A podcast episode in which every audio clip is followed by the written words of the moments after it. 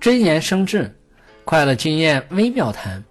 四十七，要想承办大事，不懂得用智慧和品德来设服所有的人，不懂得瓦解人们的不满情绪，不懂得将大家的利益放在第一位，做事情是很难成功的。